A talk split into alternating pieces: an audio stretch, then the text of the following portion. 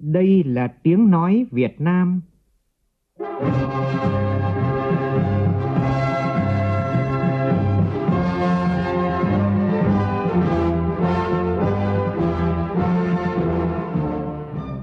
là tiếng nói Việt Nam phát thanh từ Hà Nội, thủ đô nước Cộng hòa xã hội chủ nghĩa Việt Nam.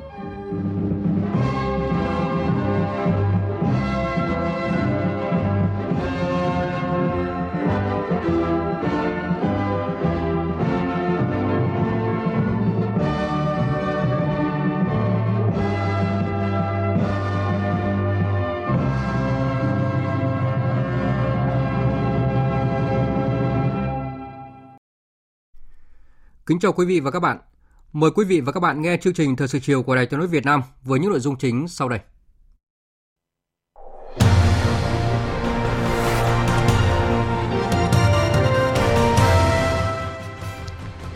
Tổng Bí thư Chủ tịch nước Nguyễn Phú Trọng đặt mục tiêu cho thành phố Cần Thơ trong 5 năm tới tăng trưởng đạt mức 7,5 đến 8%, đồng thời phấn đấu trở thành thành phố hiện đại mang đậm bản sắc sông nước vùng đồng bằng sông Cửu Long vào năm 2030. Hơn 80.000 học sinh tại Thành phố Hồ Chí Minh hoàn thành kỳ thi tuyển vào lớp 10 năm học 2020-2021. Học sinh thành phố Hà Nội cũng đã hoàn thành 2 môn thi đầu tiên. Người dân xã Nam Sơn và chính quyền huyện Sóc Sơn Hà Nội đã tìm được tiếng nói chung, thống nhất dỡ bỏ lều bạt cho xe chở rác vào khu liên hợp xử lý chất thải Nam Sơn trở lại bình thường. Trong phần tin quốc tế, tại hội nghị thượng đỉnh trực tiếp đầu tiên sau đại dịch Covid-19, lãnh đạo 27 quốc gia thành viên Liên minh châu Âu đặt mục tiêu thỏa thuận về ngân sách dài hạn và quỹ phục hồi kinh tế.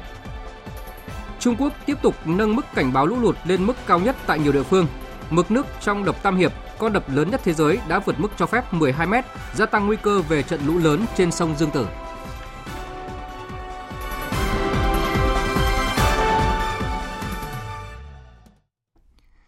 Bây giờ là nội dung chi tiết.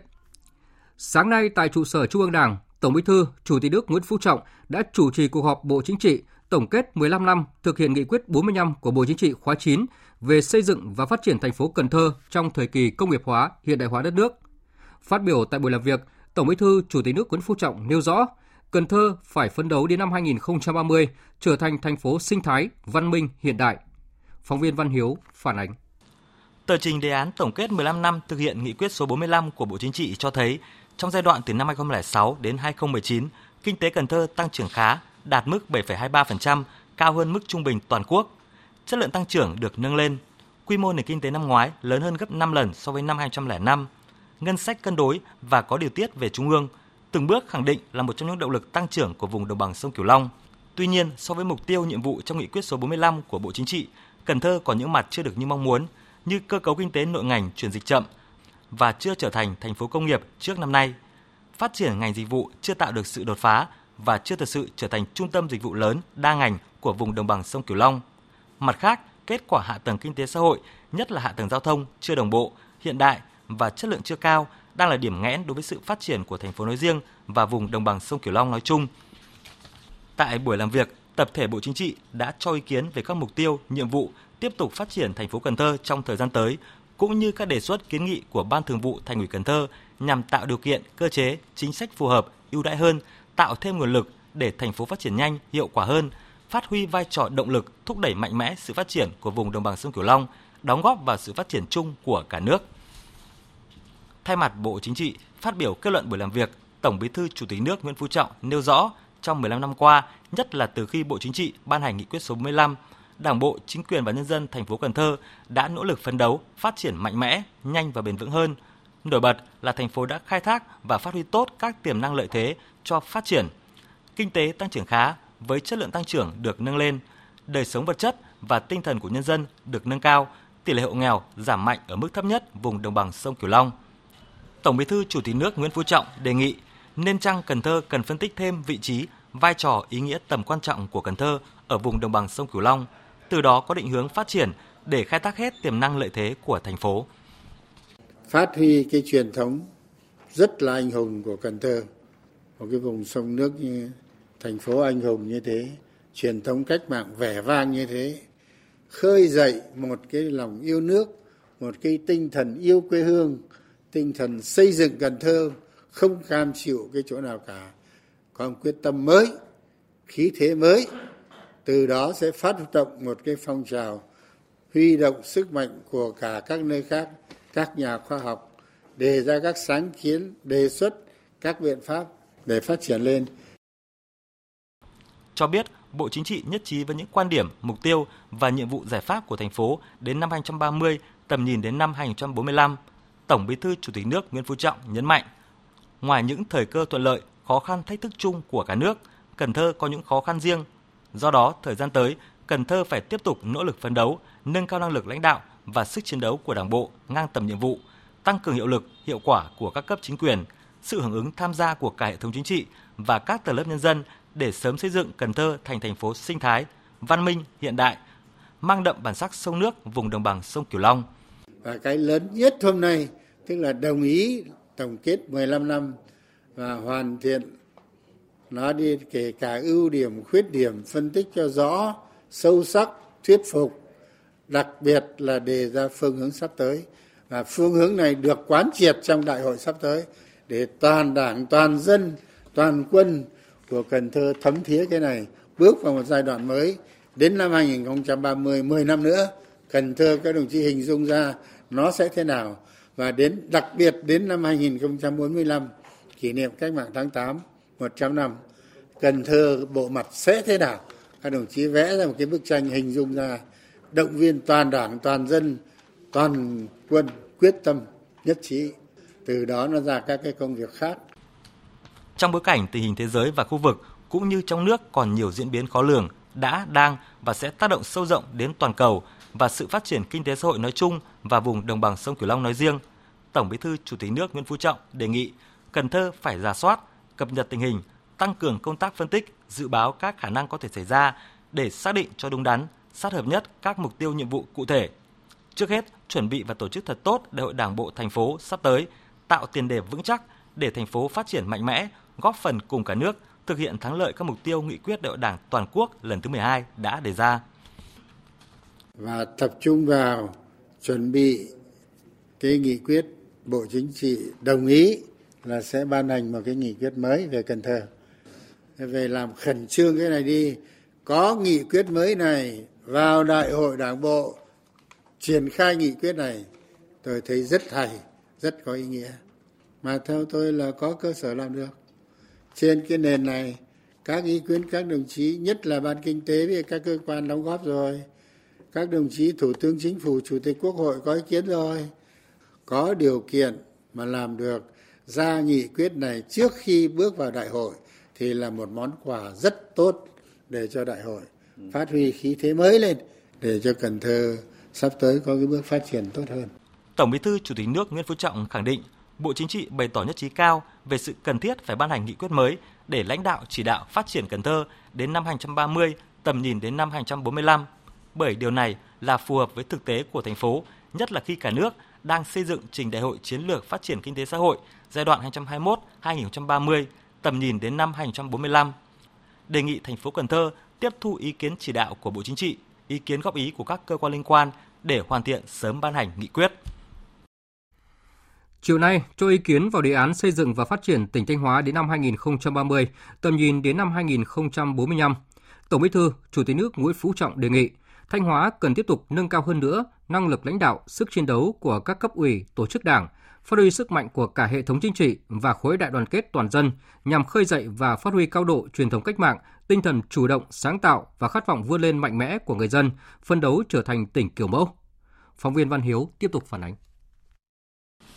Tại buổi làm việc, tập thể Bộ Chính trị đã cho ý kiến đánh giá về sự chuẩn bị đề án, tình hình phát triển của tỉnh trong 10 năm qua, phân tích dự báo bối cảnh phát triển mới của Thanh Hóa, chỉ ra những thời cơ thuận lợi để tỉnh tranh thủ thời cơ, khắc phục những khó khăn, thách thức, từ đó xác định quan điểm, mục tiêu và nhiệm vụ giải pháp chủ yếu xây dựng phát triển Thanh Hóa đến năm 2030, tầm nhìn đến năm 2045. Phát biểu kết luận buổi làm việc, Tổng Bí thư Chủ tịch nước Nguyễn Phú Trọng cho biết Bộ Chính trị nhất trí cho rằng Thanh Hóa là tỉnh có vị trí chiến lược về kinh tế xã hội, đối ngoại, quốc phòng, an ninh của Tổ quốc, có vai trò kết nối vùng đồng bằng sông Hồng, Tây Bắc với Bắc Trung Bộ và nước bạn Lào. Chính vì vậy, Thanh Hóa cần phải phát huy ở mức cao nhất mọi tiềm năng, lợi thế sẵn có để phát triển nhanh, đột phá và bền vững như lời Bác Hồ lúc sinh thời đã từng căn dặn khi về thăm và làm việc tại địa phương. Tại sao bác bảo nhất định được? Tại sao mong muốn là kiểu mẫu? Là vì vị trí của Thanh Hóa nó rất là quan trọng. Cho nên Thanh Hóa không thể thua kém các tỉnh khác được. Mà nhất định được là vì sao? Bác thì chỉ nói nôm na thôi. Là vì của cải nhiều, là vì dân đông. Mà bác nói đấy là tính khái quát nó rất cao. Người ta phân tích nó ra ấy. Vì vị trí của Thanh Hóa nằm ở một cái khu vực, nếu không gọi là thế rồng cuộn hổ ngồi thì cũng là có rất nhiều thuận lợi. Có rừng, có núi, có biển, có đồng bằng. Thì tất cả các lĩnh vực kinh tế đều phát triển được cả gì nữa. Tổng Bí thư Chủ tịch nước Nguyễn Phú Trọng đề nghị Thanh Hóa nâng cao hơn nữa năng lực lãnh đạo, sức chiến đấu của các cấp ủy, tổ chức đảng, phát huy sức mạnh của cả hệ thống chính trị và khối đại đoàn kết toàn dân, khơi dậy và phát huy cao độ truyền thống cách mạng, tinh thần chủ động, sáng tạo, ý chí tự lực, tự cường và khát vọng vươn lên mạnh mẽ của người dân Thanh Hóa.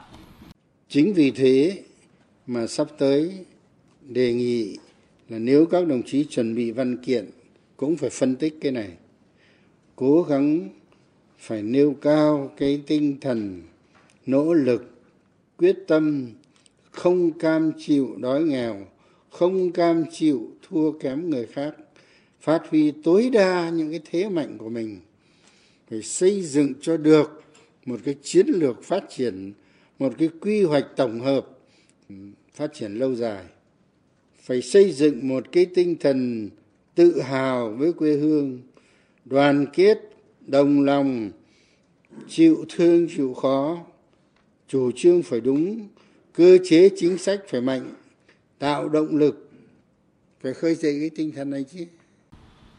Sau khi phân tích rõ những thời cơ thuận lợi, thách thức chung của cả nước và của địa phương, Tổng Bí thư Chủ tịch nước Nguyễn Phú Trọng nêu rõ Thanh Hóa cần phải rà soát, cập nhật tình hình, tăng cường công tác phân tích, dự báo khả năng có thể xảy ra để xác định cho đúng, sát hợp nhất với các mục tiêu và nhiệm vụ giải pháp cụ thể trong thời gian tới. Theo Tổng Bí thư Chủ tịch nước Nguyễn Phú Trọng, Thanh Hóa cần phải phấn đấu trở thành một trung tâm lớn của vùng Bắc Trung Bộ, tiến tới trở thành một cực tăng trưởng mới trong vùng. Không phải là không có điều kiện, có điều kiện mà chưa biết khai thác, chưa biết phát huy. Còn vướng đâu ta sẽ đề nghị đấy, vướng cơ chế chính sách, ta suy nghĩ về cơ chế chính sách, phát huy cái đội ngũ trí thức của chúng ta tại chỗ, đưa ra những sáng kiến mà làm, thi nhau làm. Chả nhẽ cứ chịu thế này thôi à, rồi xong rồi kêu là khó mới nghèo. Nên bác Hồ nói sâu sắc lắm, chỉ thiếu sự điều khiển và sắp đặt. Xuất phát từ vị trí vai trò quan trọng đặc biệt của Thanh Hóa, Tổng Bí thư Chủ tịch nước Nguyễn Phú Trọng cho biết, Bộ Chính trị nhất trí về sự cần thiết phải ban hành nghị quyết để lãnh đạo chỉ đạo xây dựng phát triển Thanh Hóa đến năm 2030, tầm nhìn đến năm 2045. Giao Ban Cán sự Đảng Chính phủ, Đảng đoàn Quốc hội chỉ đạo các bộ ngành liên quan nghiêm túc nghiên cứu giải quyết các đề xuất của tỉnh.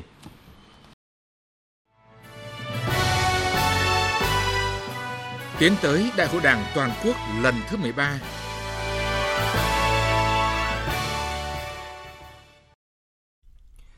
Sau 2 ngày làm việc, hôm nay, Đại hội đại biểu Đảng bộ huyện Đắk Đoa, tỉnh Gia Lai lần thứ 17, nhiệm kỳ 2020-2025 bế mạc, hoàn thành toàn bộ nội dung chương trình đã đề ra. Đây là đại hội được tỉnh ủy Gia Lai chọn thí điểm bầu trực tiếp bí thư huyện ủy. Phóng viên Đài Truyền hình Việt Nam thường trú tại Tây Nguyên đưa tin. Tại đại hội, các đại biểu đã bỏ phiếu bầu 39 ủy viên Ban chấp hành Đảng bộ huyện khóa 17, nhiệm kỳ 2020-2025.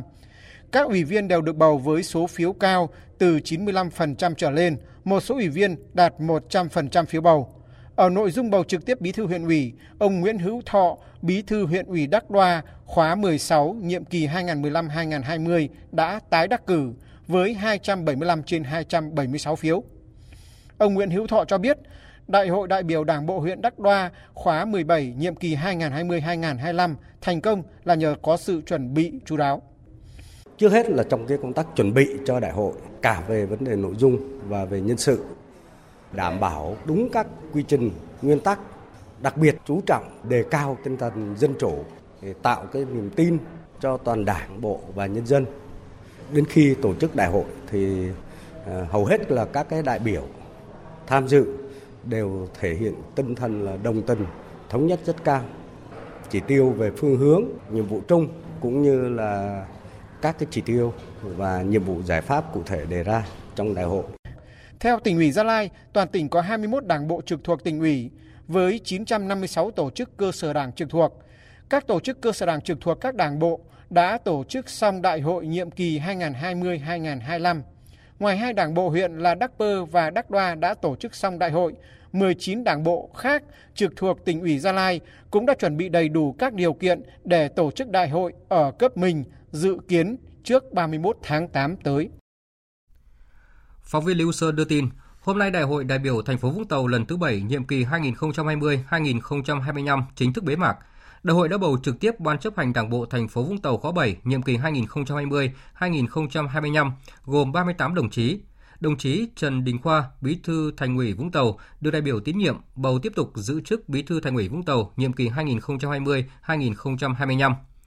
Trong khi đó, theo tin của phóng viên Phan Ánh, Đại hội đại biểu Đảng bộ huyện Châu Phú, tỉnh An Giang lần thứ 12, nhiệm kỳ 2020-2025 bế mạc hôm nay đã bầu 41 đồng chí vào Ban chấp hành Đảng bộ huyện Châu Phú khóa 12, nhiệm kỳ 2020-2025 và bầu 13 đồng chí vào Ban Thường vụ huyện ủy.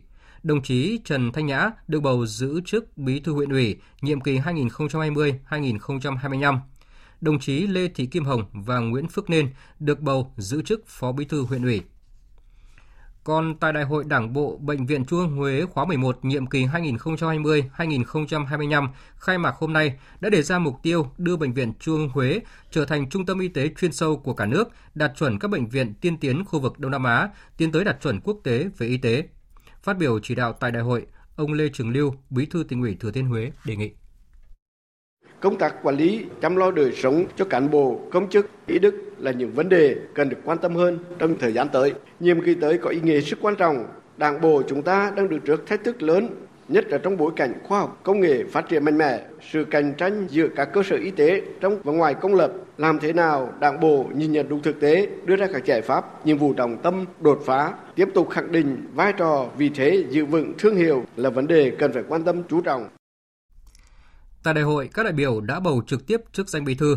Ông Phạm Như Hiệp, Giám đốc Bệnh viện Trung ương Huế đã tái đắc cử chức danh Bí thư Đảng ủy Bệnh viện Trung ương Huế khóa 11 với số phiếu đạt 98,67%. Chuyển sang các tin đáng chú ý khác.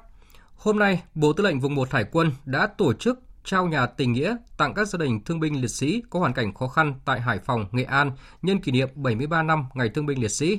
Thanh Nga, phóng viên Đài Tiếng nói Việt Nam thường trú tại khu vực Đông Bắc đưa tin.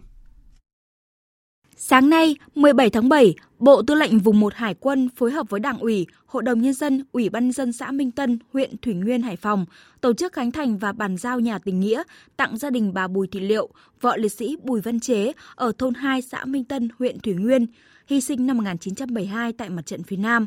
Ngôi nhà rộng hơn 80 mét, được xây dựng khang trang với sự hỗ trợ của cán bộ, chiến sĩ Bộ Tư lệnh Vùng 1 Hải quân, chính quyền các đoàn thể địa phương. Bà Bùi Thị Liệu xúc động nói: Tôi nhận được ngôi nhà tình nghĩa này ấy, tôi cũng rất là phấn khởi. Đây về sau tôi sẽ sống vui, sống khỏe cùng với lại con cháu. Qua cái điều này rất biết ơn Đảng, chính quyền, nhà nước, các cơ quan ban ngành của xã, của địa phương, của đơn vị bộ đội. Dịp này, Bộ Tư lệnh Vùng 1 Hải quân cũng tổ chức trao tặng các ngôi nhà tình nghĩa cho các gia đình thương binh, liệt sĩ có hoàn cảnh khó khăn tại huyện An Lão, Hải Phòng và thị xã Cửa Lò, tỉnh Nghệ An.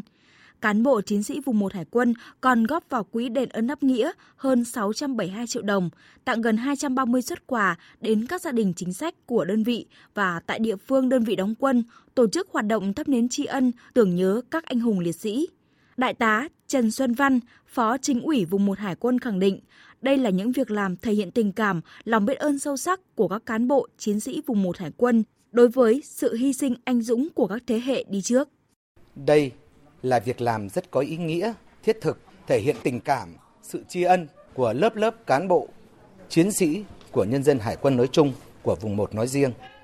Và chúng tôi mong rằng các gia đình sớm khắc phục mọi khó khăn để đi vào cuộc sống, góp phần to lớn xây dựng quê hương đất nước giàu và đẹp. Chúng tôi xin hứa với Đảng, với Tổ quốc và nhân dân, quyết giữ từng tấc đất, sải biển mà bao thế hệ cha anh đã để. Cũng hôm nay, đại diện lãnh đạo thành phố Đà Nẵng đến thăm và tặng quà các gia đình chính sách tiêu biểu trên địa bàn thành phố nhân dịp kỷ niệm 73 năm Ngày Thương binh Liệt sĩ. Tin của phóng viên Đài Tiếng nói Việt Nam tại miền Trung. Những năm qua, thành phố Đà Nẵng đẩy mạnh các hoạt động an sinh xã hội, chăm lo đời sống các gia đình chính sách, gia đình thương binh liệt sĩ. Bà Trương Thị Như Hoa, trưởng phòng Người có công, Sở Lao động Thương binh và Xã hội thành phố Đà Nẵng cho biết, kỷ niệm 73 năm Ngày Thương binh Liệt sĩ, thành phố truy tặng danh hiệu 7 mẹ Việt Nam anh hùng, tìm kiếm và quy tập 6 mộ liệt sĩ thành phố, thăm hỏi và trao quà tri ân cho hơn 45.000 đối tượng chính sách với tổng kinh phí hơn 20 tỷ đồng. Hàng năm vào những cái dịp tri ân thương binh liệt sĩ 27 tháng 7 thì Sở Lao động đều có tham mưu cho Ủy ban Nhân dân, Hội đồng Nhân dân ban hành những cái nghị quyết thành một cái chính sách thường niên của thành phố Đà Nẵng để mà tặng quà tri ân các gia đình có công trên địa bàn thành phố Đà Nẵng. Hôm nay mỗi quận thì sẽ có đại diện 2 gia đình chính sách tiêu biểu cùng với việc thăm hỏi trung tâm phụng dưỡng người có công cách mạng thành phố và của tỉnh Quảng Nam. Hôm qua, lễ hồi hương hài cốt quân nhân Mỹ mất tích trong chiến tranh ở Việt Nam đã diễn ra tại Hà Nội. Tin cho biết, đại diện phía Việt Nam đã bàn giao cho đại diện phía Mỹ một bộ hài cốt do các đội khai quật được trong đợt tìm kiếm vào tháng 5 và tháng 6 vừa qua. Hài cốt này đã được các chuyên gia pháp y Việt Nam giám định đơn phương, kết luận có thể liên quan tới các trường hợp quân nhân Mỹ mất tích trong chiến tranh Việt Nam và đề nghị chuyển về Hawaii, Mỹ để xác minh thêm. Đại sứ Mỹ tại Việt Nam Daniel Christenbrink cảm ơn và đánh giá cao sự hợp tác đầy đủ và hiệu quả của chính phủ và nhân dân Việt Nam trong công tác tìm kiếm người nước ngoài mất tích trong chiến tranh Việt Nam, cam kết tiếp tục hỗ trợ Việt Nam khắc phục hậu quả chiến tranh. Hoạt động tìm kiếm hài cốt quân nhân Mỹ mất tích trong chiến tranh ở Việt Nam là hoạt động nhân đạo giữa hai chính phủ Việt Nam và Mỹ. Đây là đợt trao trả hài cốt lần thứ 153 kể từ năm 1973. Tiếp tục tổ chức các chuyến bay đưa công dân Việt Nam ở nước ngoài về nước, Bộ Ngoại giao cùng các cơ quan chức năng của Việt Nam, Đại sứ quán Việt Nam tại Nga và Belarus, hãng hàng không quốc gia Việt Nam và các cơ quan chức năng sở tại vừa thực hiện chuyến bay đưa gần 280 công dân Việt Nam từ Nga và Belarus về nước an toàn. Ngay sau khi hạ cánh an toàn xuống sân bay Vân Đồn, những người tham gia chuyến bay đã được kiểm tra y tế và đưa về cơ sở cách ly tập trung theo đúng quy định. Dịch bạch hầu tại khu vực Tây Nguyên vẫn chưa được khống chế. Sau 10 ngày xuất hiện ca bệnh bạch hầu đầu tiên, tính đến chiều qua, tỉnh Đắk Lắk đã ghi nhận 13 trường hợp dương tính với vi khuẩn bạch hầu. Bệnh xuất hiện ở 5 trên 15 huyện, thị xã, thành phố của Đắk Lắk. Đáng chú ý là những ca bệnh bạch hầu tại Đắk Lắk có cả trẻ em đã tiêm vaccine và cả phụ nữ đang mang thai. Trước diễn biến phức tạp của bệnh bạch hầu, ngành y tế tỉnh Đắk Lắk đã triển khai nhiều giải pháp đồng bộ với mục tiêu là ngăn chặn sự lây lan của ca bệnh ra cộng đồng và quyết tâm không để xảy ra trường hợp tử vong do bệnh. Phóng viên Đài Tiếng nói Việt Nam thường trú tại khu vực Tây Nguyên đã có cuộc phỏng vấn với ông Nay Phila, giám đốc Sở Y tế tỉnh Đắk Lắk. Mời quý vị và các bạn cùng nghe. Thưa ông, được biết thì tính đến chiều ngày 16 tháng 7, Đắk Lắk đã có 5 địa phương có ca bệnh bạch hầu với 13 trường hợp bị bệnh. Trong số này thì hầu hết là chưa tiêm vaccine phòng. Câu chuyện vùng lõm tiêm chủng thì cũng đã được Đắk Lắk bàn đến từ những năm trước. Nhưng đến nay thì khi bệnh bạch hầu bùng phát thì vấn đề này nên chăng là phải được triển khai quyết liệt hơn, thưa ông? Cái dịch bệnh bạch hầu này á, ngoài vấn đề là không có tiêm chủng và tiêm chủng nhưng mà không được tiêm đầy đủ, thì những người mà không được tiêm chủng thì cái tỷ lệ mắc bạch hầu tương đối là rất cao và nó sẽ biến chứng nặng. Còn đối với những người tiêm chủng không đầy đủ và không được nhắc lại thì sẽ là người lành mang chung. Đây là một trong những vấn đề mà ngành y tế rất là quan tâm.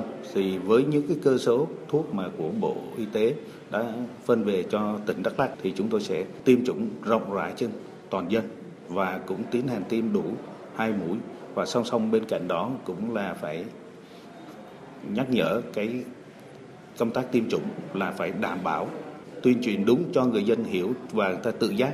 Nếu mà chúng ta không nhắc đủ, không tiêm chủng đủ thì cái dịch bạch hầu này sau một thời gian ổn định có thể 2-3 năm lại tiếp tục quay lại. Vâng, như ông vừa đề cập đến việc Bộ Y tế sẽ cấp cho Tây Nguyên 10 triệu liều vaccine phòng bệnh bạch hầu, thì tại Đắk Lắk thì sẽ được nhận khoảng 2 triệu liều vaccine. Vậy thì công tác tiêm vaccine cho người dân sẽ được ngành y tế triển khai như thế nào ạ? Trước tiên là đối với những thôn buôn tổ dân phố mà phát hiện ra cái dịch bạch hầu thì chúng tôi ưu tiên là sẽ cho toàn dân uống thuốc kháng sinh dự phòng và tiêm chủng toàn bộ cho nhân dân của thôn buôn và xã đó. Cái thứ hai nữa là đối với những vùng lân cận thì chúng tôi sẽ lập thống kê lên danh sách và sẽ tiếp tục triển khai toàn tỉnh và huy động toàn bộ những nguồn nhân lực của trung tâm y tế dự phòng, trạm y tế cũng như là bệnh viện tham gia vào trong cái công tác tiêm chủng. Và cái công tác tiêm chủng này sẽ được tiến hành hai đợt, tiêm đợt đầu tiên và sau đó một tuần là sẽ tiến hành tiêm đợt thứ hai. Ở đây thì muốn cho cái công tác tiêm chủng được thuận lợi thì cũng phải có sự tham gia vào cuộc của chính quyền, đặc biệt là các chức sắc tôn giáo cũng phải tham gia đồng hành với ngành y tế để trong cái công tác phòng chống dịch đạt được cái hiệu quả. Thưa ông, một vấn đề nảy sinh trong quá trình triển khai các biện pháp ngăn ngừa dập dịch đó là cách ly người dân trong vùng có ca bệnh. Vấn đề đảm bảo nguồn lương thực, thực phẩm để bà con ổn định cuộc sống trong thời gian cách ly thì được Đắk Lắk tính toán như thế nào thưa ông? Đối với cái dịch bạch hầu chủ yếu là tập trung ở những vùng sâu, vùng xa, vùng đồng bào khó khăn. Chúng tôi đã tham mưu ngay cho Ủy ban nhân dân tỉnh là đề nghị Mặt trận Tổ quốc, Hội chữ thập đỏ cũng như tất cả các đoàn thể, các doanh nghiệp là phải có tham gia cùng với ngành y tế. Cụ thể như ngành y tế chúng tôi có một công văn là đề nghị cho y tế chủ động phối hợp với các tổ chức từ thiện, các nhà hảo tâm tham gia trong cái công tác khoanh vùng, dập dịch cũng như là điều trị. Có như vậy khi chúng ta xuống tuyên truyền thì người dân thấy là ngoài vấn đề chăm sóc còn lo cho đến miếng ăn cũng như trong cái sinh hoạt của người dân thì người dân sẽ ủng hộ chúng ta nhiều hơn. Xin cảm ơn ông Nay Phila, Giám đốc Sở Y tế tỉnh Đắk Lắk. Quý vị và các bạn vừa nghe phóng viên Đài Tiếng nói Việt Nam phỏng vấn ông Nay Phila, Giám đốc Sở Y tế tỉnh Đắk Lắk về diễn biến dịch bạch hầu tại khu vực Tây Nguyên. Tiếp tục thông tin cập nhật về dịch COVID-19. Ban chỉ đạo quốc gia phòng chống dịch COVID-19 cho biết là tính đến 18 giờ hôm nay, nước ta đã phát hiện một ca mắc COVID-19. Bệnh nhân là nam, 64 tuổi, là chuyên gia Liên bang Nga trên chuyến bay IO 4405 nhập cảnh sân bay Tân Sơn Nhất, Thành phố Hồ Chí Minh vào ngày 11 tháng 7, được chuyển cách ly tại tỉnh Bà Rịa Vũng Tàu ngay sau khi nhập cảnh. Tiếp tục thông tin về kỳ thi tuyển sinh vào lớp 10 công lập. Hôm nay, gần 89.000 thí sinh của Hà Nội đã hoàn thành ngày thi đầu tiên với hai môn thi là ngữ văn và ngoại ngữ. Nhận xét về đề thi, nhiều thí sinh và giáo viên cho biết đề thi vừa sức, nội dung thi nằm trong chương trình. Tin của phóng viên Thu Hiền. Đề thi gồm 40 câu hỏi, nội dung câu hỏi phong phú, đa dạng nhưng kiến thức đều trong chương trình sách giáo khoa. Câu hỏi được sắp xếp đan xen giữa dễ và khó, có thể phân hóa học sinh. Nhiều thí sinh cho biết rất hứng thú với câu hỏi về làng chài Vịnh Hạ Long, tỉnh Quảng Ninh trong đề thi. Thí sinh Đặng Thùy Dung, trường Trung học cơ sở Chương Dương và Nguyễn Hà Mai, trường Trung học cơ sở Chương Vương nhận xét. Em nghĩ là đề này nó khá là vừa sức với các bạn học sinh và có cái độ phân hóa cao giữa các loại học sinh với nhau. Thì là đề có 40 câu và độ phân hóa thì tùy theo từng phần. Nội dung các câu hỏi thì khá là phong phú đa dạng và đặc biệt là bài đọc thì còn có nói đến Vịnh Hạ Long là cũng góp phần quảng bá cho du lịch của Việt Nam, nhất là trong mùa hậu Covid như thế này. Bài thi của em khá là tốt ạ. Môn ngữ văn đề rất là hay. Em tâm đắc nhất là cái câu hỏi nghị luận xã hội bởi vì là câu hỏi nghị luận có thể giúp mình bắt vào được với cả cái mùa dịch Covid hiện nay. Các câu hỏi sắp xếp thì vẫn theo thứ tự như cái đề của năm ngoái. Em nghĩ là trong cái bài điện tử ấy thì nó chỉ có 1-2 câu phân loại thôi ạ. Các cái câu trong bài đọc là mình phải đọc kỹ bài mới thấy ạ, chứ không phải đọc lướt qua mà có thể ra được câu trả lời ngay. Em thích nhất là có mấy câu hỏi về làng chài ở Quảng Ninh ấy. Đề thi ngữ văn sáng nay thì em làm câu trung bình tầm 7 điểm thôi ạ. Em thấy thích phần hoàn cảnh sáng tác của Tiếng Lăng Bác ạ. Theo báo cáo nhanh của Sở Giáo dục và Đào tạo Hà Nội, kết thúc môn thi ngoại ngữ chiều nay không có thí sinh nào vi phạm quy chế thi. Như vậy, kết thúc ngày thi đầu tiên kỳ thi tuyển sinh vào lớp 10 trung học phổ thông, toàn thành phố có 3 thí sinh vi phạm quy chế thi, tổng số thí sinh vắng mặt 469 thí sinh. Tính đến thời điểm này, ngày thi đầu tiên diễn ra an toàn, nghiêm túc, đúng quy chế. Sáng mai ngày 18 tháng 7, thí sinh thi tiếp môn toán. Đây là sự điều chỉnh môn thi trong kỳ thi tuyển sinh năm nay của Hà Nội, nhằm tránh tình trạng thí sinh phải thi 2 môn kéo dài 120 phút trong cùng một ngày. Tại Thành phố Hồ Chí Minh, sau khi kết thúc các môn thi chuyên vào chiều nay, Sở Giáo dục và Đào tạo Thành phố Hồ Chí Minh đã tổ chức họp báo thông tin về kỳ thi này. Tin của phóng viên Hà Khánh thường trú tại Thành phố Hồ Chí Minh. Ông Nguyễn Thành Trung, Chánh Văn phòng Sở Giáo dục và Đào tạo Thành phố Hồ Chí Minh cho biết, Ngay sau khi kết thúc các môn thi chuyên vào chiều nay, Sở tập huấn công tác dọc phách chấm thi để có thể tiến hành chấm thi ngay vào cuối tuần này. Kết quả sẽ được thông báo trên cổng thông tin điện tử của Sở Giáo dục Đào tạo Thành phố Hồ Chí Minh và các phương tiện thông tin đại chúng.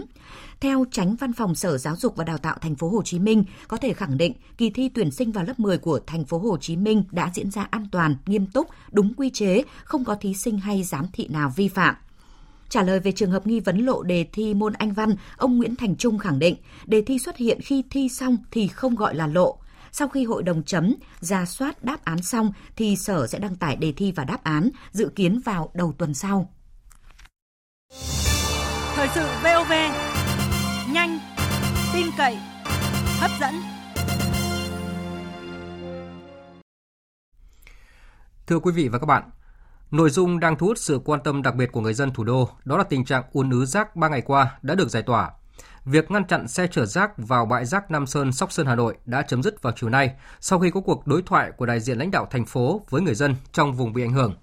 Đây không phải là lần đầu tiên người dân có phản ứng bức xúc và đây cũng không phải là lần đầu chính quyền thành phố đối thoại với người dân về những nội dung đã cũ.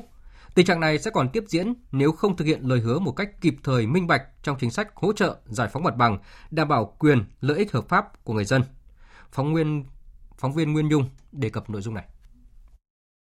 Trao đổi với phóng viên Đài Tiếng Nói Việt Nam, ông Nguyễn Đức Thoa, thôn 2 xóm Quảng Đạt, xã Hồng Kỳ, chỉ diện tích đất thuộc sở hữu của gia đình ông sát mặt đường tỉnh lộ 35 với diện tích hơn 1.000 m2, cả thổ cư và đất liền kề. Ông cho biết hàng chục năm nay ông đều đóng thuế đất theo vị trí đất mặt đường.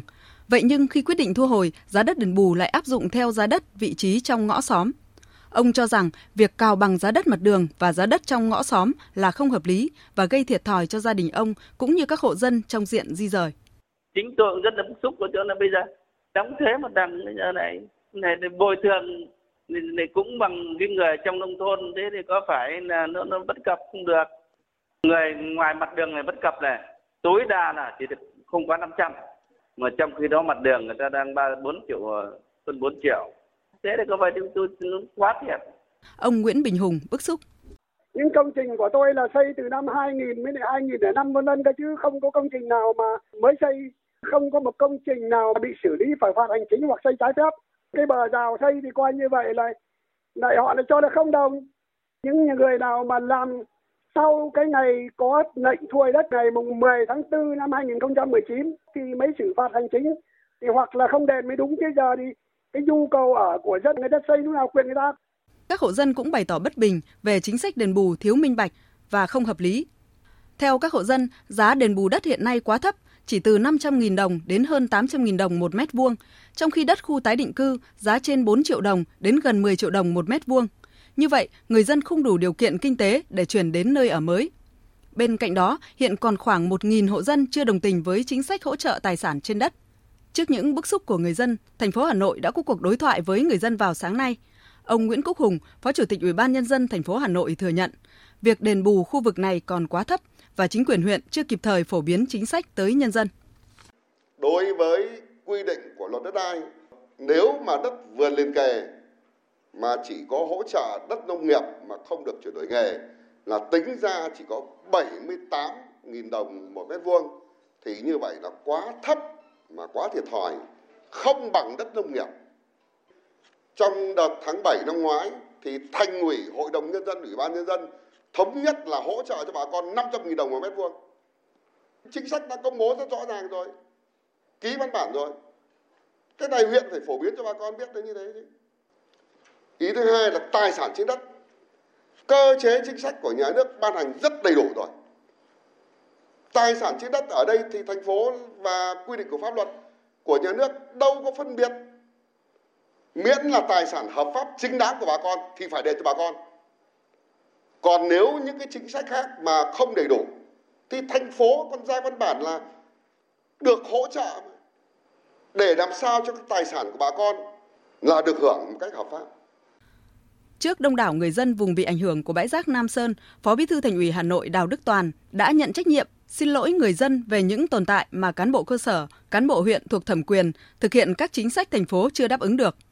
Theo ông Đào Đức Toàn, những chính sách này có nội dung đã được thành phố trả lời, hướng dẫn đầy đủ, nhưng quá trình tổ chức thực hiện tại địa phương còn có những vướng mắc và những việc làm chưa đầy đủ, thậm chí chưa đúng, như việc đền bù đất nông nghiệp, dù không có vướng mắc gì về chính sách nhưng đến nay vẫn chưa hoàn thành. Thế trong quá trình làm thì tôi đề nghị các đồng chí lãnh đạo từ huyện đến xã, rồi các đoàn thể nhân dân và bản thân bà con nhân dân tiếp tục giám sát, theo dõi để mà tổ chức thực hiện các chính sách này một cách nó đúng đắn nhất, trên tinh thần đảm bảo cái quyền lợi tối đa của người dân. Nhưng đồng thời cũng như ý kiến đồng chí Phó Chủ tịch là chúng ta cũng phải phòng ngừa và ngăn chặn kịp thời những cái hiện tượng lợi dụng các chính sách để trục lợi.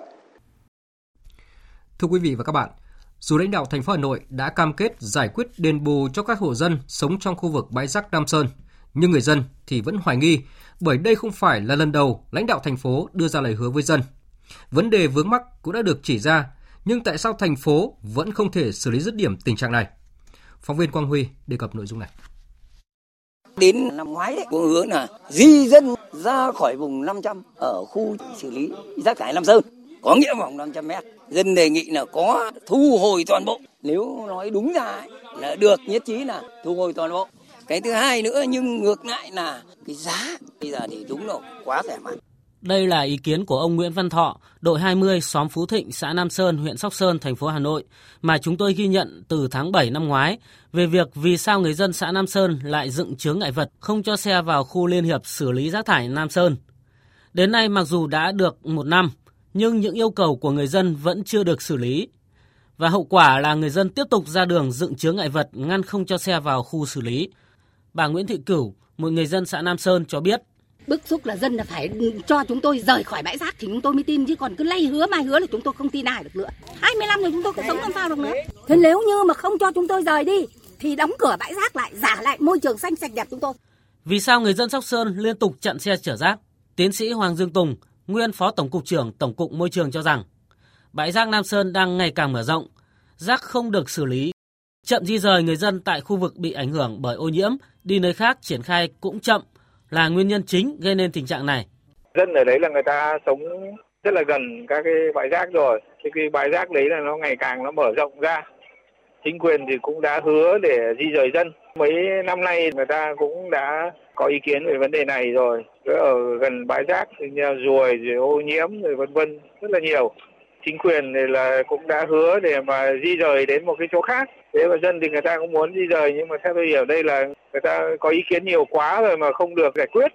Làm chậm quá, chắc là hứa nhiều rồi không làm thì người ta sẽ lại bức xúc. Điều mà người dân cần là lời hứa của chính quyền phải đi đôi với việc làm. Đó là cơ sở rất quan trọng trong việc củng cố lòng tin của nhân dân. Ngoài ra, lựa chọn công nghệ phù hợp giảm chôn lớp rác cũng là một hướng đi cần phải làm ngay trong thời điểm này, tránh tình trạng rác quá tải như hiện nay. Chuyển sang một nội dung đáng chú ý khác, đó là số vụ buôn lậu, gian lận thương mại, hàng giả được phát hiện ở các địa phương rất nhiều nhưng không có vụ nào bị khởi tố. Trong khi đó, vẫn còn tình trạng cắt cứ địa bàn, lợi ích, thành tích, vùng miền, lực lượng trong công tác phòng chống buôn lậu. Đây là vấn đề được nêu ra tại hội thảo chuyên đề về khó khăn, vướng mắc trong công tác chống buôn lậu, gian lận thương mại và hàng giả do Văn phòng Thường trực Ban Chỉ đạo 389 Quốc gia phối hợp với Tổng cục Hải quan tổ chức vào sáng nay tại thành phố Đà Nẵng. Tin của phóng viên Đình Thiệu tại miền Trung. Đại tá Vũ Như Hà, Phó Cục trưởng Cục Cảnh sát điều tra tội phạm về tham nhũng kinh tế buôn lậu C03 Bộ Công an nêu vấn đề đáng quan tâm.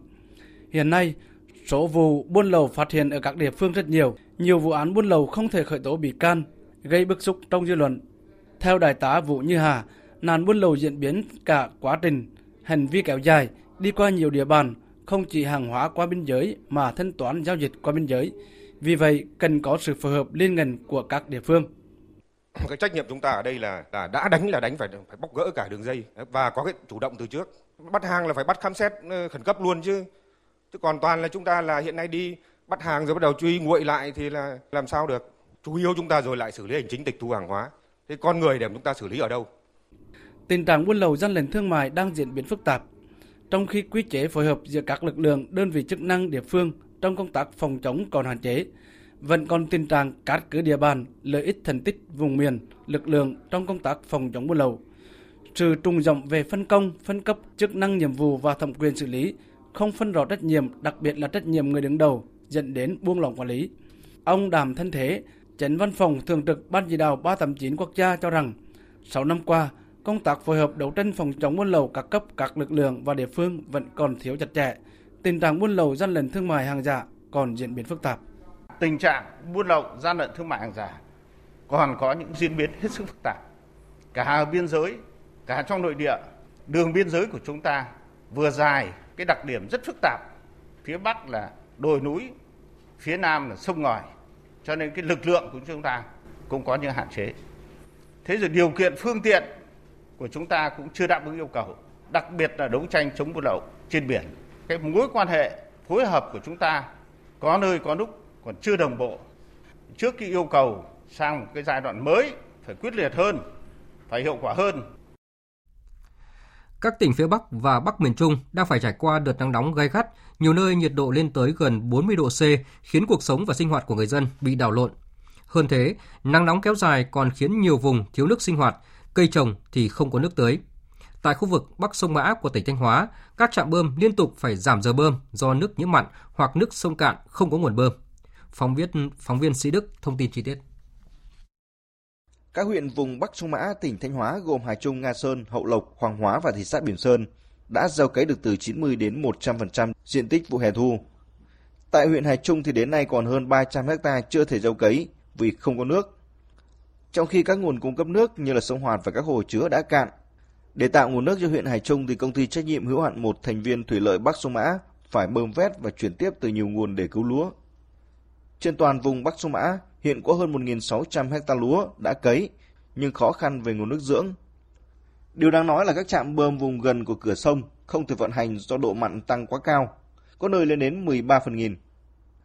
Trong khi đó thì các trạm bơm vùng không bị nhiễm mặn cũng chỉ hoạt động từ 10 đến 14 tiếng trong ngày và không thể vận hành hết công suất do mực nước sông xuống thấp. Ông Đặng Tiến Dũng, Phó Giám đốc Sở Nông nghiệp và Phát triển Nông thôn tỉnh Thanh Hóa cho biết. Tập trung là các cái nguồn nước còn lại để cho phục vụ cho cái công tác tưới dưỡng. Đối với những cái khu vực mà có khả năng cao là thiếu nước không thể phục vụ được, địa phương là chỉ đạo bà con là chuyển đổi các cây trồng, huy động tối đa các cái trạm bơm dã chiến, cái máy bơm dầu để tận dụng mọi cái nguồn nước sẵn có. Đối với các công ty thủy nông ấy, thì hỗ trợ cho các địa phương là kể cả trong vùng ngoài vùng có cái nguồn nước là bơm tưới cho bà con phục vụ tối đa và tổ chức thường trực 24/24 giờ. Tiếp theo là một số thông tin thời tiết đáng chú ý. Theo dự báo thì ngày mai ở khu vực Trung Du, Đồng bằng Bắc Bộ và khu vực từ Thanh Hóa đến Quảng Trị tiếp tục có nắng nóng và nắng nóng gay gắt, có nơi đặc biệt gay gắt với nền nhiệt độ cao nhất phổ biến từ 35 đến 38 độ, có nơi trên 39 độ. Dự báo từ ngày mai đến ngày 19 tháng 7, nắng nóng gay gắt, có nơi đặc biệt gay gắt, có khả năng gia tăng ở Bắc Bộ. Khu vực Trung Bộ, nắng nóng còn kéo dài trong nhiều ngày tới. Cơ quan Dự báo Khí tượng Thủy văn Quốc gia cảnh báo là đang xuất hiện một đợt tia cực tím đạt mức cực đại, tức là mức rất nguy hại ở nhiều địa điểm và địa phương ở nước ta. Cụ thể là từ nay đến ngày 19 tháng 7 tại thành phố Hạ Long, Quảng Ninh, tại thành phố Hải Phòng, Hà Nội, Huế, Đà Nẵng, Hội An của Quảng Nam, Nha Trang, Khánh Hòa, thành phố Hồ Chí Minh, Cần Thơ và Cà Mau xuất hiện đợt tia cực tím cực đại đạt giá trị từ 9 đến 10. Trong đó tại thành phố Hồ Chí Minh, ngày mai có chỉ số tia UV là cấp 9 và tăng lên 10 vào ngày 19 tháng 7. Và khi chỉ số tia UV lên tới 9, 10 thì bắt buộc phải đội mũ chống nắng, đeo kính râm và che chắn khi đi ra ngoài.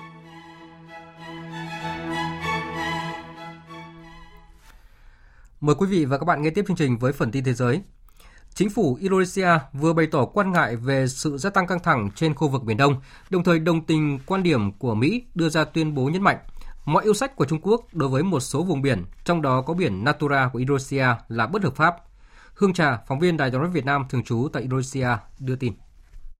Trong cuộc họp báo với truyền thông quốc tế ngày hôm qua, Ngoại trưởng Indonesia bà Retno Marsudi nhấn mạnh hòa bình và ổn định ở Biển Đông là niềm hy vọng của tất cả các quốc gia. Ngoại trưởng Indonesia một lần nữa kêu gọi các quốc gia tôn trọng luật pháp quốc tế.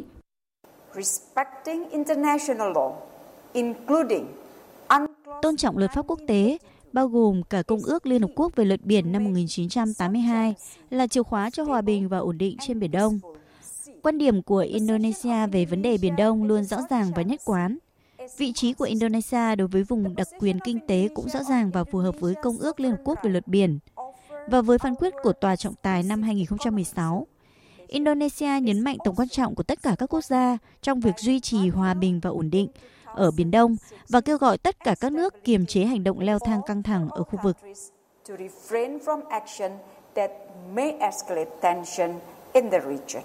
Ngoại trưởng Indonesia đã nhiều lần bày tỏ quan điểm của Indonesia về việc tránh các hành động gia tăng căng thẳng trên Biển Đông, đặc biệt là vào thời điểm cả thế giới đang vật lộn chống lại đại dịch COVID-19. Trước đó, phát ngôn viên Bộ Ngoại giao Indonesia, ông Teuku Faizasyah cho rằng bất kỳ sự ủng hộ quốc tế nào về vấn đề chủ quyền của Indonesia đối với vùng biển Natuna đều là sự bình thường và hợp lý, đúng theo luật pháp quốc tế. Hiện nay, Indonesia cũng tăng cường bảo vệ chủ quyền trên vùng biển Natuna bằng cả hải quân và không quân để tránh sự xâm nhập từ các tàu cá nước ngoài, bảo vệ sự ổn định của đất nước. Sau 20 tháng đình trệ, cuộc hội đàm trực tiếp đầu tiên giữa Tổng thống Serbia và lãnh đạo vùng lãnh thổ Kosovo đã diễn ra, song hai bên vẫn chưa thể thu hẹp được sự khác biệt và bất đồng. Thừa nhận sự khởi đầu không mấy suôn sẻ này, hai bên nhất trí sẽ tiếp tục gặp nhau vào đầu tháng 9 tới. Diễn biến dịch COVID-19 trên thế giới vẫn rất phức tạp. Thành phố Urumqi, thủ phủ khu tự trị Duy Ngô Nhĩ Tân Cương, Trung Quốc đang phải áp dụng những biện pháp phòng chống dịch nghiêm ngặt nhất sau khi xuất hiện trở lại các ca COVID-19 trong cộng đồng. Bích Thuận, phóng viên Đài Tiếng nói Việt Nam thường trú tại Bắc Kinh đưa tin. Tiếp theo thủ đô Bắc Kinh, thành phố Urumqi của Tân Cương lại bất ngờ xuất hiện ca COVID-19 trong cộng đồng chưa rõ nguyên nhân. Tính đến 10:30 sáng nay giờ địa phương, gần 630 chuyến bay đến và đi từ sân bay Urumqi đã bị hủy. Cũng từ ngày hôm nay, tất cả hành khách rời khỏi sân bay này phải có giấy chứng nhận kết quả âm tính với COVID-19 trong vòng 7 ngày mới được làm thủ tục lên máy bay. Với hành khách đến Urumqi cũng phải có giấy chứng nhận tương tự từ ngày 20 tháng 7. Toàn bộ các tuyến xe buýt của công ty giao thông công cộng Sương Cát thuộc thành phố này cũng phải dừng hoạt động từ ngày hôm nay và tiến hành xét nghiệm axit nucleic cho tất cả nhân viên làm việc ở tuyến đầu. Một cuộc thi dự kiến tổ chức vào ngày mai dành cho các trường trung cấp cao đẳng trên địa bàn khu tự trị này cũng phải hoãn vô thời hạn. Hôm nay, các nhà lãnh đạo Liên minh châu Âu-EU bắt đầu hội nghị thượng đỉnh nhằm thảo luận về kế hoạch phục hồi sau đại dịch COVID-19 và một ngân sách dài hạn mới của khối này. Lãnh đạo 27 nước thành viên lần đầu tiên có cuộc gặp trực tiếp sau 5 tháng phong tỏa để chống dịch. Phát biểu trước cuộc gặp thừa nhận vẫn tồn tại những khác biệt sâu sắc giữa các nước, Thủ tướng Đức Angela Merkel cho rằng các nhà lãnh đạo sẽ phải đối mặt với các cuộc thảo luận vô cùng khắc nghiệt về kế hoạch phục hồi cũng như ngân sách dài hạn của khối. Khẳng định Tây Ban Nha đến với hội nghị với hy vọng đạt được một thỏa thuận. Thủ tướng Pedro Sanchez cho rằng các nhà lãnh đạo EU có nghĩa vụ đối với công dân của mình trong việc đạt được một sự nhất trí về quỹ phục hồi EU. Thủ tướng Cộng hòa Séc Andrej Babiš thì cho rằng các khoản phân bổ từ quỹ phục hồi EU cần dựa trên sự sụt giảm tăng trưởng kinh tế của các nước do dịch COVID-19, chứ không phải tình hình kinh tế của họ trong quá khứ. Hội nghị thượng đỉnh bất thường lần này dự kiến sẽ kéo dài 2 hoặc thậm chí 3 ngày và có thể chưa phải là cuộc gặp thượng đỉnh cuối cùng của các nhà lãnh đạo EU về ngân sách dài hạn. Trung Quốc hôm nay đã nâng mức cảnh báo lũ lụt lên mức cao nhất tại nhiều địa phương khi những đợt mưa lớn tiếp tục đổ xuống gây nhiều thiệt hại về người và nhà cửa. Chính quyền các tỉnh An Huy, Giang Tây và Chiết Giang của Trung Quốc hôm nay đã tuyên bố mức cảnh báo đỏ trong hệ thống ứng phó lũ lụt khẩn cấp. Nhiều trận mưa lớn đã làm mực nước ở hệ thống sông hồ dâng cao, làm gián đoạn nghiêm trọng các hoạt động thương mại và sinh hoạt của người dân. Hàng nghìn binh sĩ và máy bay trực thăng đã được triển khai để khôi phục nhiều con đê bị hỏng và giải cứu người dân mắc kẹt trong khu vực. Trong một diễn biến liên quan, Bộ Tài nguyên Trung Quốc hôm nay cảnh báo mực nước trong đập chứa Tam Hiệp đã vượt mức chỉ tiêu cho phép 12 mét, gia tăng nguy cơ về trận lũ lụt lớn trên sông Dương Tử ở khu vực này. Như vậy là tính từ đầu tháng 6 đến nay, mưa lớn, lũ lụt và động đất đã xảy ra tại nhiều địa phương của Trung Quốc, gây tổn thất và thiệt hại to lớn về người và tài sản cho nhân dân vùng bị nạn. Xuất phát từ tình hữu nghị truyền thống và tinh thần tương trợ lẫn nhau giữa hai nước, Chính phủ và nhân dân Việt Nam đã quyết định ủng hộ Chính phủ và nhân dân Trung Quốc $100,000 nhằm hỗ trợ khắc phục hậu quả lũ lụt và động đất. Hưởng ứng lối sống xanh, nói không với rác thải nhựa, những người dân tại bang Tripura miền Nam của Ấn Độ nay lại có thêm nghề mới để tăng thu nhập, đó là sản xuất bình nước từ những ống tre thân thiện với môi trường. Cả quá trình sản xuất hoàn toàn không sử dụng hóa chất, bình nước ống tre chính là phương án thay thế lý tưởng cho chai nhựa bởi chúng bắt nguồn từ thiên nhiên, giá rẻ mà lại không gây hại cho môi trường. Không chỉ đem lại doanh thu, tạo thêm việc làm cho người dân vùng nông thôn, sản phẩm bình nước ống tre ngày càng trở nên phổ biến khi đón đầu xu hướng tiêu dùng xanh, nắm bắt tâm lý của những khách hàng vốn luôn đặt vấn đề bảo vệ môi trường lên hàng đầu. Vừa rồi là một số tin thời sự quốc tế đáng chú ý. Tiếp tục chương trình thời sự chiều nay là trang tin thể thao.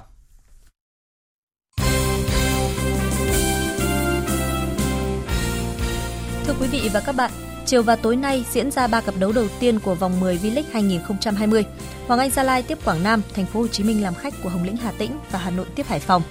Ở trận đấu giữa Hà Nội và Hải Phòng diễn ra trên sân Hàng Đẫy vào lúc 19:15 sẽ có 500 nhân viên an ninh được huy động. Lực lượng chức năng sẽ sử dụng tối đa các loại thiết bị kỹ thuật như cổng từ, máy soi để ngăn chặn không cho cổ động viên mang chất cấm, hung khí, vật liệu nổ và các chất cấm khác vào trong sân. Lực lượng cảnh sát cơ động sẽ bố trí cả dưới mặt sân và trên khán đài theo từng khu vực để kiểm soát. Sau thời gian dài điều trị chấn thương tại trung tâm PVF, trung vệ Trần Đình Trọng của câu lạc bộ Hà Nội đang hồi phục tích cực và có thể quay trở lại thi đấu ở giai đoạn 2 V-League 2020. Chia sẻ với truyền thông, Đình Trọng cho biết: Theo dự kiến thì em nghĩ là hết tháng 7 này thì em sẽ quay trở lại, nhưng cũng có thể kéo dài thời gian và cũng có thể sớm hơn. Đó là tùy theo cái quyết định của bên trung tâm ở đây. Em nghĩ là thời gian tới thì câu lạc bộ sẽ cải thiện tất cả những cái yếu tố chuyên môn đang còn sót và sẽ cải thiện thứ hạng. Còn chấn thương của Đỗ Duy Mạnh cũng đã có những dấu hiệu phục hồi khả quan. Tuy nhiên Duy Mạnh phải mất khoảng 5 đến 6 tháng nữa để có thể quay trở lại. Trong khi đó, sau khi chia tay Herenveen, Đoàn Văn Hậu sẽ trở về thi đấu cho Hà Nội FC tại giai đoạn 2 của V-League 2020. Theo dự kiến, đến đầu tháng 8, cầu thủ sinh năm 1999 sẽ đi trên chuyến bay chở công dân Việt Nam về nước từ Pháp. Việc Văn Hậu trở lại vào lúc này là sự bổ sung chất lượng cho hàng phòng ngự của Hà Nội trong bối cảnh hàng loạt trụ cột của đội bóng thủ đô đang bị chấn thương. Từ ngày 16 tới 18 tháng 7 tại sân Trung tâm Đào tạo bóng đá trẻ Việt Nam diễn ra vòng kiểm tra đánh giá cuối cùng đối với 47 cầu thủ nữ sinh vào các năm 2007 và 2008 để lựa chọn ra những gương mặt có năng khiếu bổ sung lực lượng cho đội dự tuyển nữ trẻ U13 quốc gia. Sáng nay tại Trường Đại học Thể dục Thể thao Thành phố Hồ Chí Minh, ban tổ chức đã công bố giải bóng đá thiếu niên và nhi đồng các câu lạc bộ cộng đồng toàn quốc lần thứ 3 năm 2020. Giải năm nay dự kiến có hơn 150 đội tham dự và sẽ diễn ra từ ngày 6 đến ngày 9 tháng 8 tại Trường Đại học Thể dục Thể thao Thành phố Hồ Chí Minh. Đây là giải đấu thường niên dành cho các cầu thủ nhí từ 7 đến 17 tuổi.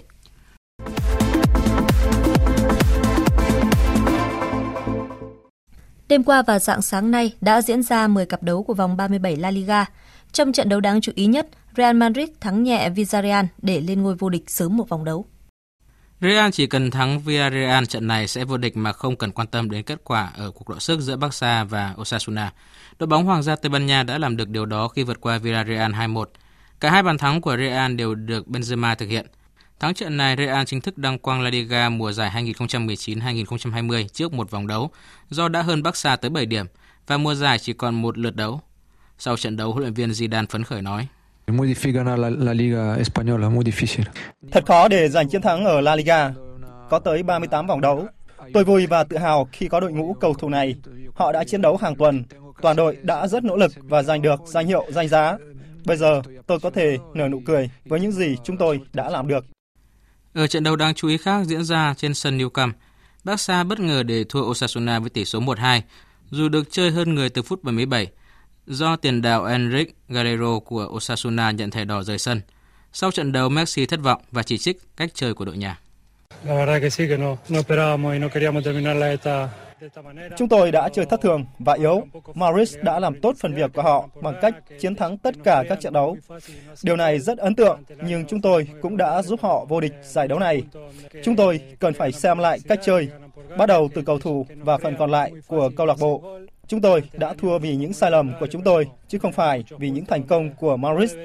Chúng tôi đã cố gắng, nhưng không thể hoàn thành công việc. Sau khi chức vô địch La Liga mùa này đã có chủ, Real và Barca còn mục tiêu quan trọng khác nữa để chinh phục là UEFA Champions League. Rạng sáng ngày 8 tháng 8, Real sẽ làm khách của Manchester City trong trận lượt về vòng 1/8 sau khi để thua 1-2 ở trận lượt đi. Còn Barcelona tiếp Napoli, trận lượt đi hai đội hòa nhau 1-1. Dự báo thời tiết. Phía Tây Bắc Bộ chiều tối và đêm có mưa rào và dông rải rác, cục bộ có mưa vừa mưa to, ngày nắng, có nơi nắng nóng gay gắt, nhiệt độ từ 24 đến 37 độ, có nơi trên 37 độ, riêng Lai Châu, Điện Biên từ 31 đến 34 độ. Phía Đông Bắc Bộ chiều tối và đêm có mưa rào và dông vài nơi, riêng vùng núi phía Bắc có mưa rào và dông rải rác, cục bộ có mưa vừa mưa to, ngày nắng nóng, có nơi nắng nóng gay gắt, Trung Du và Đồng Bằng có nắng nóng và nắng nóng gay gắt, có nơi đặc biệt gay gắt. Gió Đông Nam đến Nam cấp 2, cấp 3, nhiệt độ từ 26 đến 38 độ, có nơi trên 38 độ. Vùng núi phía Bắc từ 33 đến 36 độ. Các tỉnh từ Thanh Hóa đến Thừa Thiên Huế, chiều tối và đêm có mưa rào và dông vài nơi, ngày nắng nóng và nắng nóng gay gắt, có nơi đặc biệt gay gắt. Gió Tây Nam cấp 2, cấp 3, nhiệt độ từ 26 đến 39 độ, có nơi trên 39 độ. Các tỉnh ven biển từ Đà Nẵng đến Bình Thuận, chiều tối và đêm có mưa rào và dông vài nơi, ngày nắng nóng, phía Bắc có nắng nóng và nắng nóng gay gắt. Gió Tây Nam cấp 2, cấp 3, nhiệt độ từ 25 đến 37 độ, phía Bắc có nơi trên 38 độ. Tây Nguyên có mưa rào và dông vài nơi, riêng chiều tối và tối có mưa rào và dông rải rác. Cục bộ có mưa vừa mưa to, gió Tây Nam cấp 2, cấp 3, nhiệt độ từ 21 đến 33 độ. Nam Bộ có mưa rào và dông vài nơi, riêng chiều tối và tối có mưa rào và dông rải rác, cục bộ có mưa vừa mưa to, gió Tây Nam cấp 2, cấp 3, nhiệt độ từ 24 đến 34 độ.